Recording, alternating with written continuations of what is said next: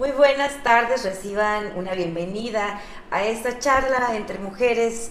El día de hoy me complace hablar de un tema que como lo dice el título, pues nos incumbe a todas y a todos, la inclusión, sobre todo de aquellas personas que son débiles visuales y que luchan día a día por abrirse brecha en una sociedad, por abrirse brecha en una sociedad que a veces pues no cuenta con los elementos necesarios para que sean incluidas y que para que todas las personas tengamos un trato igualitario. Un tema importante, un tema que busca visibilizar esta problemática, sobre todo en un estado como Sonora, donde tiene más de 136 mil personas débiles visuales. Y para hablar del tema me acompañan dos, dos mujeres que saben y que conocen en carne propia esta problemática. Y por supuesto, me acompaña mi compañera Carolina Martínez, que me da el honor de presentarlas. Carolina, qué gusto compartir esta mesa contigo. Muchas, muchas gracias, Sol Ángel. Otra mesa más como cada semana. Y es un tema que realmente cuando lo visibilicé, cuando me lo dijeron, me, me, movió, me movió por dentro. Y, y la persona encargada de eso es precisamente nuestra invitada, Gaby Quintero. Bienvenida Gaby es activista. Y también eh, nuestra otra invitada es Alexandra Antunes. Ella es estudiante de psicología. Bienvenidas sean ustedes. Que quién mejor que ustedes dos para, eh, más bien, aunque se oiga un poco irónico, visibilizar esta, esta problemática que tenemos como sociedad. Y digo problemática porque eh, es un gran reto, porque como sociedad todavía no estamos acostumbrados a una verdadera inclusión en nuestra vida cotidiana, en nuestro día a día. Como me decías, Gaby, e, en, esa plática, que cuando has visto a, una persona eh, con ceguera, en un antro, en un café, en un gimnasio, siempre se ven en las bibliotecas o, en, partes aisladas. Entonces, cuéntanos un poquito de, tu lucha en este activismo de la inclusión, Gaby. ¿Qué tal? Muchas gracias por la bienvenida. Este, pues sí, eh, yo eh, vivo con una discapacidad, se llama discapacidad adquirida, puesto que mi diagnóstico fue hasta el año 2015 cuando me quedé con el 20% de vista en el ojo izquierdo y cuento actualmente con el 80% en el ojo derecho, con una dificultad por una maculopatía para percibir la luz. Es decir, aterrizado o en, más, más digerible, no percibo la luz como una persona convencional. Entonces, em, los espacios que están un poco oscuros para mí son más oscuros. A raíz de eso, eh, inicié, eh, me tomó un tiempo, puesto que conlleva toda una eh, pues lucha también emocional, mental, psicológica, desde que recibí el diagnóstico y el proceso que tuve, eh, decidí eh, tomar la causa que vivo como mi causa dentro del activismo. Entonces, a raíz de eso, pues me di cuenta que hacen falta, existen ya muchos puentes entre el mundo de la ceguera o debilidad visual y el mundo de las personas convencionales. Sin embargo, todavía hacen falta muchos más. Entonces me metí a estudiarle al tema. Eh, he estado trabajando eh, a lo largo de 3, 4 años para acá eh, en, el tema de la discapacidad en general, específicamente sobre mi discapacidad. Y me di cuenta que Hermosillo y Sonora en general todavía faltan muchas herramientas que estén accesibles para la comunidad ciega o débil visual. Eh, como te comentaba, desde el, acceso a, los lugares, o sea, que te decía, ¿cuándo fue la última vez que vieron a una persona ciega o débil visual en un lugar público? Que no fuera un parque, que no fuera una biblioteca. Falta mucha visibilidad, faltan muchas herramientas. Ahorita traen un proyecto muy padre. Eh, hay una persona que está promoviendo los menús en braille en los restaurantes. Ahorita, pues mi granito de arena, la semilla que, estoy sembrando dentro del activismo es el promover los catálogos de servicios y productos también en braille para darle a, a las personas ciegas o débiles visuales también esa individualidad de poder decidir e identificar qué servicio o qué producto simplemente quieren adquirir o tienen a su alcance, ¿no? de hecho, traes un, traes un, proyecto de, etiquetado, ¿no? Sí, es el etiquetado en braille. Ahorita eh, lo estamos haciendo, me está apoyando Karina, eh, la mamá de, Alexandra, a hacerlos. Este, los estamos haciendo a mano, haz de cuenta, en una eh, máquina de escribir que se llama máquina Perkins, que es en braille Y, este, y pues así estamos experimentando con materiales y todo, porque pues cada producto, cada servicio va a tener su, su tipo de, de empaque, ¿no? Entonces también ahí hay, hay una tarea eh, que hacer para buscar cuál es el mejor, etcétera, etcétera. ¿Es algo que apenas eh, van experimentando, como lo mencionabas, o realmente ya tienes a lo mejor un proyecto, ya te has acercado con alguien para presentar eh, alguna ley que diga que, que, ya esté en todos los, los etiquetados de los productos? Fíjate que es muy curioso porque en México eh, se hizo una lucha fuertísima hace no mucho tiempo para que las etiquetas de los productos tuvieran el eh, calorías en exceso, el sodio en exceso, etcétera, etcétera. Sin embargo, la ley de los etiqueta la, ley que existe para el etiquetado en México no incluye el etiquetado braille. Existen productos eh, de importación que ya lo traen y en el 2015 una marca muy reconocida de refrescos lanzó eh, una campaña donde veías tu nombre en las latas. Eh, en Centroamérica, en países como Honduras, El Salvador, etcétera, sacaron las latas con el nombre y lo traían en braille. Entonces, en una de esas, este, pues que me di a la tarea de investigar sobre el tema del braille en general, di con ese artículo y me puse a investigar cómo le habían hecho este proyecto ya lo presenté este, a, Grupo Pinza, que es con quien trabajo, con quien, con quien colaboro con mi negocio, para que pues sacaran, o sea, alguna, a lo mejor iniciar con una edición especial, etcétera. este, gracias a Dios pues recibieron muy bien la propuesta. Son cosas que llevan tiempo, son cosas que, que uno tiene que también tener paciencia para que, para que se lleguen a dar ya al, al, al cliente final sin embargo, en ese inter, pues decidí que, pues no podía detenerme ¿no? en esa idea, en ese proyecto. Fue cuando contacté a, Karina, la mami de Ale, y nos pusimos a trabajar para conseguir el etiquetado en braille desde ya en estos productos. Mm, Gaby, es muy interesante todo lo que estás haciendo porque tú partes de la idea de que tu diagnóstico es la ceguera. Algún momento me mencionabas que posiblemente pierdas eh, la vista y estás dando tu granito de arena, ¿no? Viviéndolo para cuando esto suceda y poder, vaya, hacer esto más inclusivo. Eh, yo quisiera preguntarle a Alexandra, Alexandra, te tocó desde el nacimiento estar en esta condición. Alexandra, ¿cómo, ¿cómo ha sido tu experiencia con el mundo? ¿Te ha sido difícil poder adaptarte con las condiciones que se tienen hasta el momento, desde la señalización, desde el tema de, digamos, los escalones, todas las dificultades que encuentres, que nos cuentes un poco tu experiencia, Alexandra.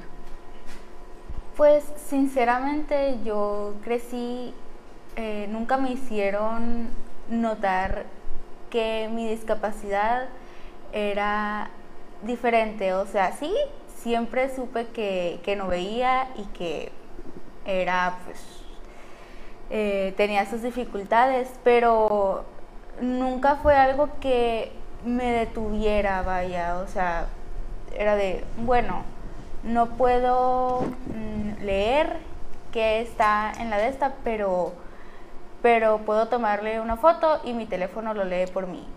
Así pues. O en los, cuando voy a los restaurantes, eh, antes mi familia me leía el menú Ahora hay ciertos restaurantes que ya tienen el menú en braille y eso es fabuloso porque no solo a mí, sino a, todas las personas ciegas nos da la, facilidad de ir a un restaurante y, pedir sin tener que depender de otra persona. Entonces, sí ha sido o sea, sí ha sido difícil, pero no, no ha sido algo que, que me detenga.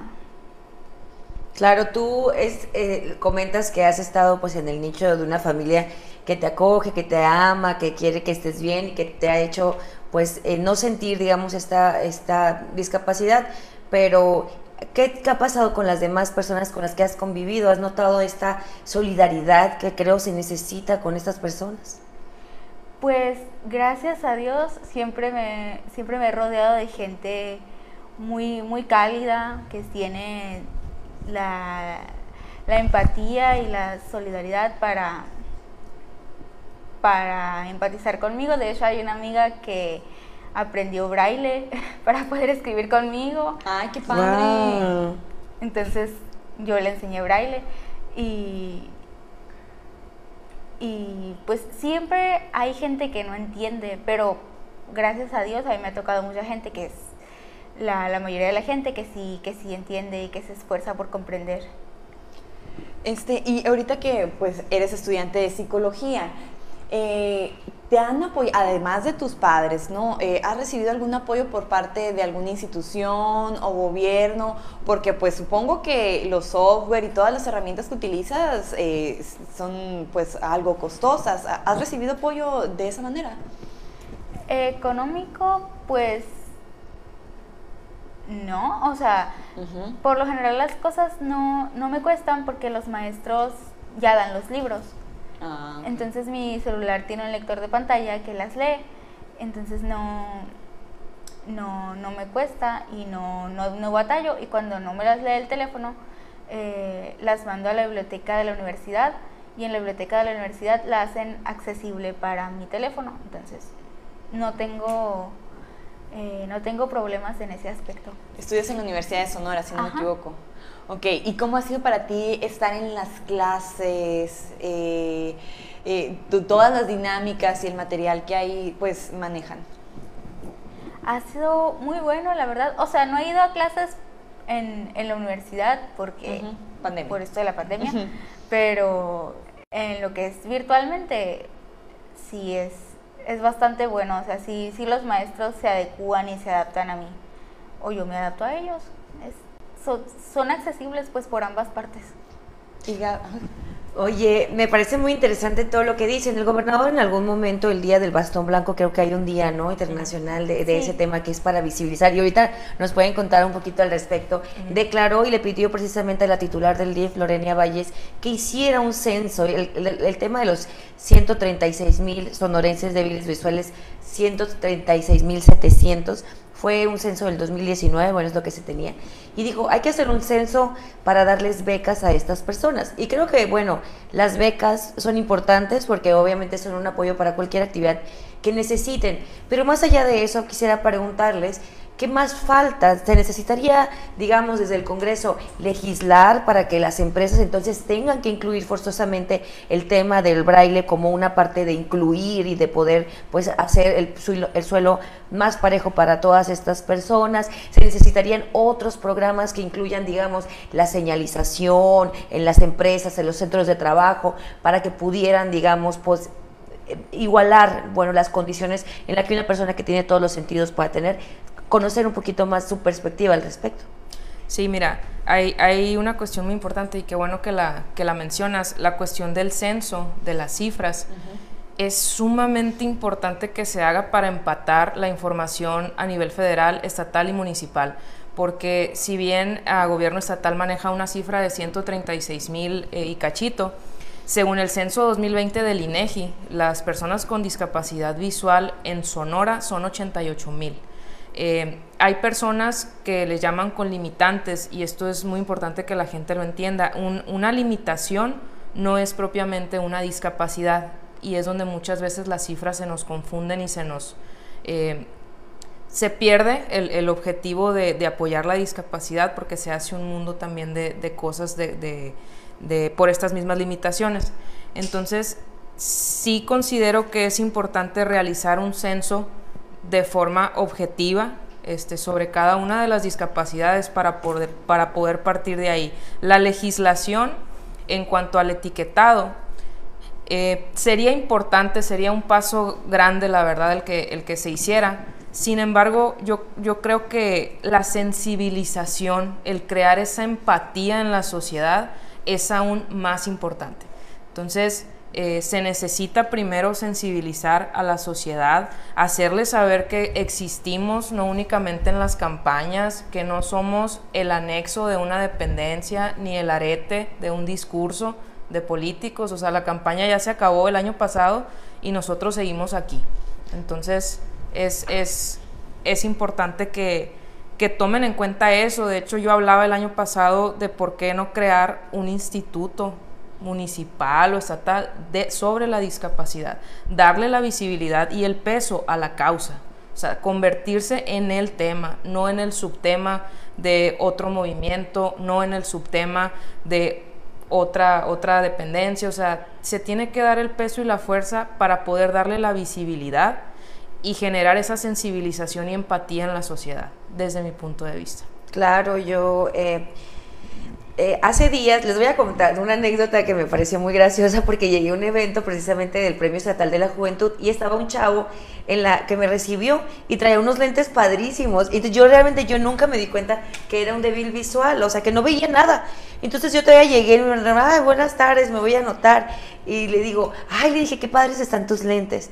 Y él me contestó, ay, muchas gracias, me dijo, o sea, se puso contento de que le dijera que estaba y la persona que estaba a un lado ah, se apresuró a decirme, es que no ve, me dijo, ¿no? Entonces yo realmente lo dije porque me parecieron unos lentes excelentes, pero ella hizo visible esta parte como si fuera lo que yo hubiera dicho el cumplido algo malo y hasta me sentí mal, porque lo y porque aún así incluso después de que ella me dijo, él fue cuando me dice, "Ay, muchas gracias." Le dio gusto que le dijera que tenía muy bonitos los lentes y yo dije, "Ay, qué padre", porque pues ni cuenta me di y él, él era autónomo, él estaba haciendo su trabajo. Ya después puse atención que traía el bastón entonces, eh, dos cosas. Uno, creo que también esta parte de que de que darles a lo mejor un trato diferenciado, pero al revés, no, no algo bueno, no como si fuera algo bueno.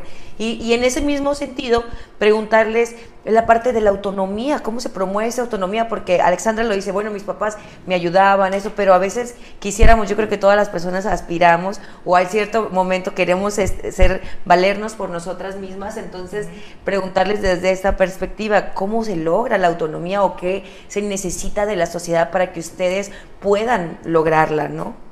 Fíjate que es un tema muy interesante. Actualmente eh, existe el, Centro Neidy, que depende de, de Sonora, que da cursos, da cursos, te enseñan a cocinar, te enseñan música, instrumentos, tienen el, caminar con un bastón para quienes aprendemos por, por discapacidad adquirida caminar con el bastón. Es un, son programas muy completos. Eh, es un punto bien interesante porque si las personas, y te digo, uno agradece que se preocupen, pero el ser humano es protector por esencia, entonces de repente sí me ha tocado que llegar a lugares y me jalan, o sea, así de que te ayudo y ahí voy, no, ahí va la Gabriela arrastrándose casi.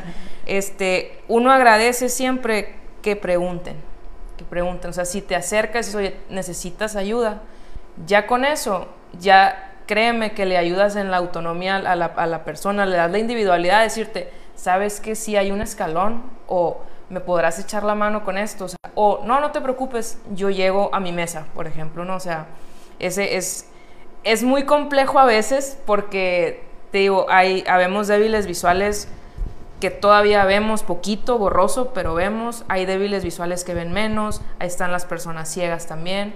Sin embargo, de verdad, no tengan miedo, acérquense y pregunten, de verdad se agradece. Y como bien lo decías, somos personas iguales a ustedes, o sea, si nos hacen un cumplido, y todo, pues los lentes por algo los traía, también a él le gustaron, claro. sí, o sea, eh, eh, hace falta mucha cultura también en eso, en información. Eh, probablemente la persona en, que, que, te hizo el comentario de, oye, es que no ve, lo hizo desde el lado protector, de decir, es que, hey, pues date cuenta, ¿no? O sea, no ve sin embargo, pues la respuesta del chavo fue increíble, o sea, fue un, hey, todo está bien, ¿no? O sea, Muchas gracias, ¿no? Claro. Oye, y, y, este, ahorita hablabas sobre que la comunidad débil visual eh, mm, no es el arete de un tema, no es solo un discurso, no es solo la cereza del pastel para que quede bien ese, e, ese discurso, vaya. Mm, a lo que voy es que en días pasados eh, la diputada Karina Zárate lanzó una iniciativa en el Congreso del Estado donde decía que, por ley hubiera una cuota para que también los partidos, así como tienen cuotas eh, en, otros sectores, que también personas con alguna discapacidad eh, fueran parte de, de cargos públicos. ¿Crees tú, creen las dos, que eso haría un cambio, es lo que principal eh, que, que, creen que sería un factor determinante o a lo mejor se necesita poner prioridad a otros asuntos. ¿Quieres contestar tú, Ale? Mm, eh, pues no, no sé. este, te digo porque ya estoy hablando mucho, pero eh, yo creo que sí es un paso importante. no he tenido oportunidad de leerlo, la verdad. Ayer apenas lo, lo, lo escuché eh, sí es un paso importante porque se le da visibilidad, sin embargo, yo creo que caes en el mismo cuello de botella. Es una sola persona o dos personas frente a todo un Congreso, un regidor o dos regidores. Yo creo que la propuesta que se tendrían que hacer eh, más allá del Congreso es dentro de los partidos políticos, el tener realmente una actividad inclusiva. O sea, ¿por qué no proponen eh, a la par que se propone en el Congreso que cada partido obligatoriamente para los militantes lleve un curso de lengua de señas o se certifiquen como guías para personas ciegas, quienes están en los, en los cargos ¿no? de los partidos políticos. Creo que es, es este asunto de, de, trabajar en la causa de la discapacidad, si bien es un acto importante el que llevó a cabo la diputada, hace falta ese eco dentro de, de, los, de los lugares de donde emanan todos esos diputados, de sus partidos, sean cual sea el partido, para sensibilizar primero dentro, primero empezar en casa y ya después este, sacarlo a, la sociedad o en sus programas eh, internos, etcétera, ¿no? Ese, ese sería mi, mi, comentario. Sí es importante, qué bueno que se hace, sin embargo, el tema de la sensibilización siento que es lo que hay que trabajar. Te mencionaba en, en, en esa plática, se puede hacer incluso desde los municipios. Denle cuota desde los municipios. Yo nada más recuerdo a uno de hace como 6, 7 años, eh, un regidor que tenía una discapacidad y ya no, o sea, ya no he vuelto a escuchar de ningún otro municipio, probablemente sí ha habido, pero por lo menos de Hermosillo no me ha tocado escuchar. Y ese es el punto, darles la visibilidad, que siento que por ahí va la, la, ley que, que, promueve Karina. Eh, sin embargo, es muchísimo el trabajo todavía de sensibilización.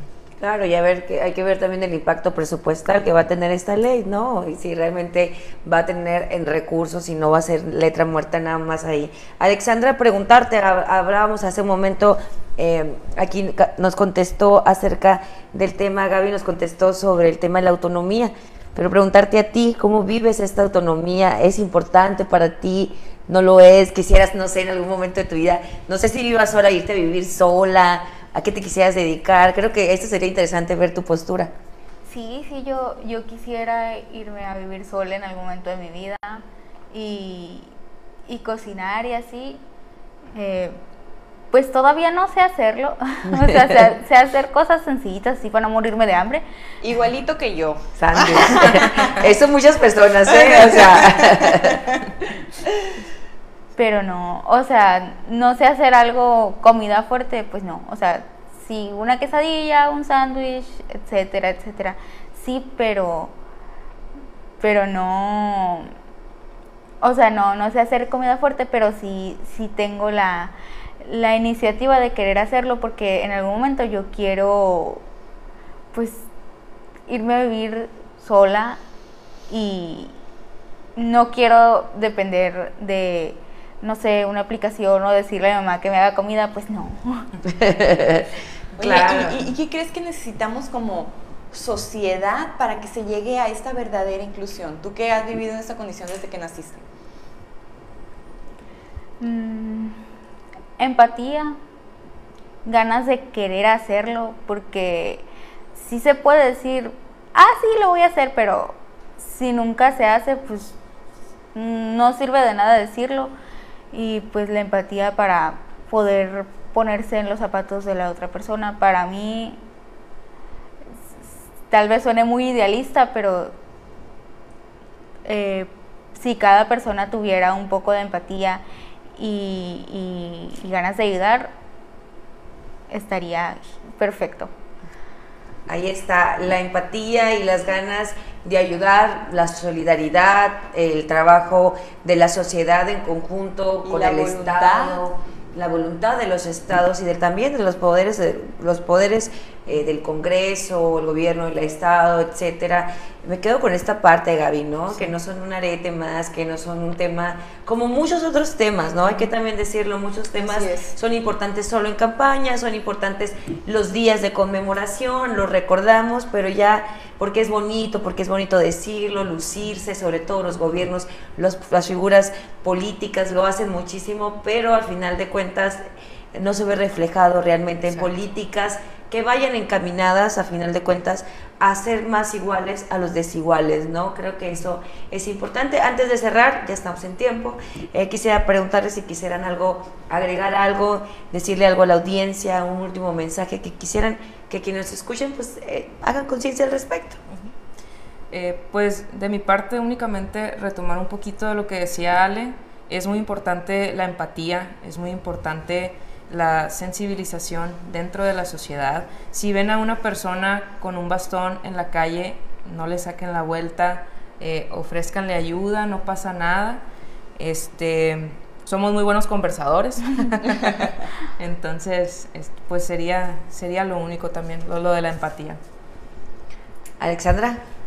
Mm, pues yo, yo concuerdo yo concuerdo, ya. que te busque cuando termines, porque eres una excelente escuchadora también, eres buena para escuchar. Sí. Pues vas a ser una excelente psicóloga entonces, ¿no? Espero que sí.